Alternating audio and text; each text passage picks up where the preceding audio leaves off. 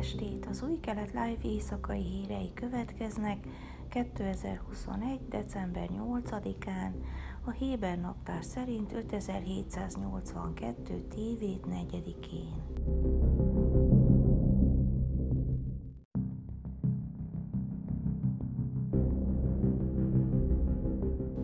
Erdogán török elnök szerdán kijelentette, hogy nyitott az Izraellel fenntartott kapcsolatok javítására, de az országnak először érzékenyebb politikát kell tanúsítani a palesztinokkal szemben.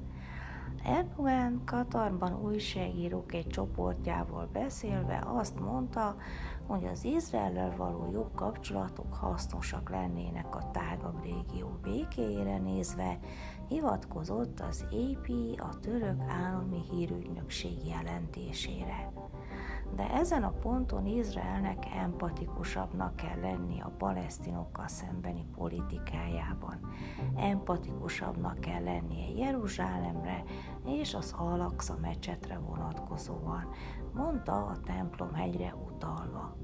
Amint észleljük az empátiát, mindent megteszünk és lépéseket teszünk a kapcsolatok javítása érdekében, közölte Erdogán.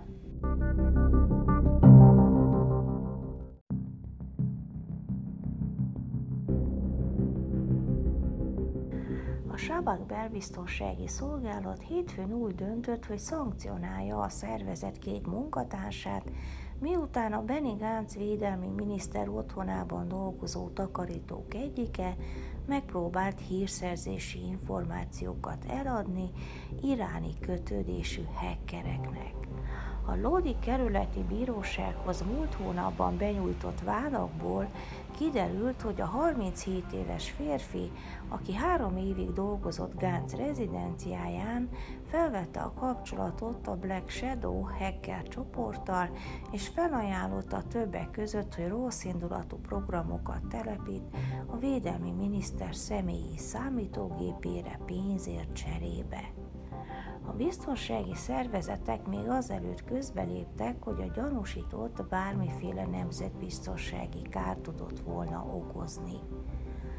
A sábák nyomozása során megvizsgálta a toborzási folyamatokat, és több lépést is javasolt a hasonló biztonsági kihányások jövőbeni megelőzésére.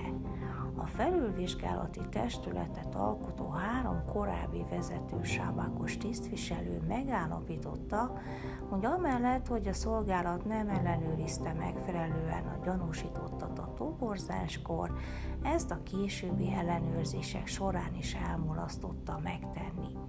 A sábák igazgatója Ronen Bán dicsérte kollégáit, amiért észlelték a biztonsági részt, és gyorsan intézkedtek, miután a gyanúsított először kapcsolatba lépett a Black Shadow csoporttal.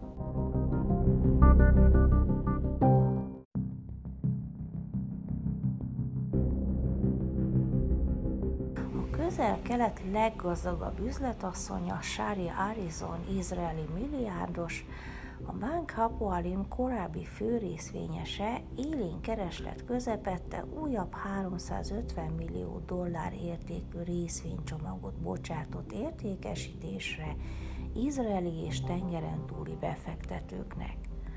A keddi értékesítést a Barak Capital ajánlotta ki az izraeli érdeklődőknek, illetve a Bank of America pedig tengeren túli vásárlóknak.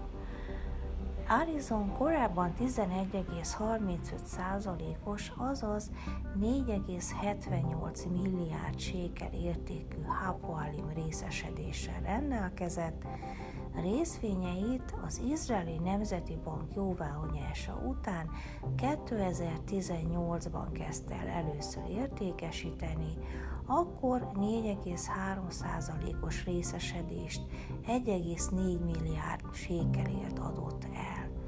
Legutóbb áprilisban mintegy 430 millió dollár értékű részvénycsomagot értékesített, akkori bank részesedésének egy negyedét.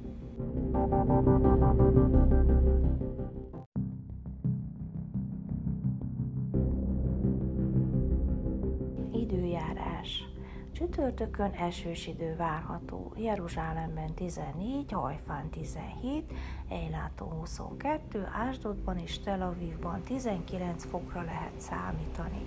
Ezek voltak az új kelet live hírei, szerdán. thank you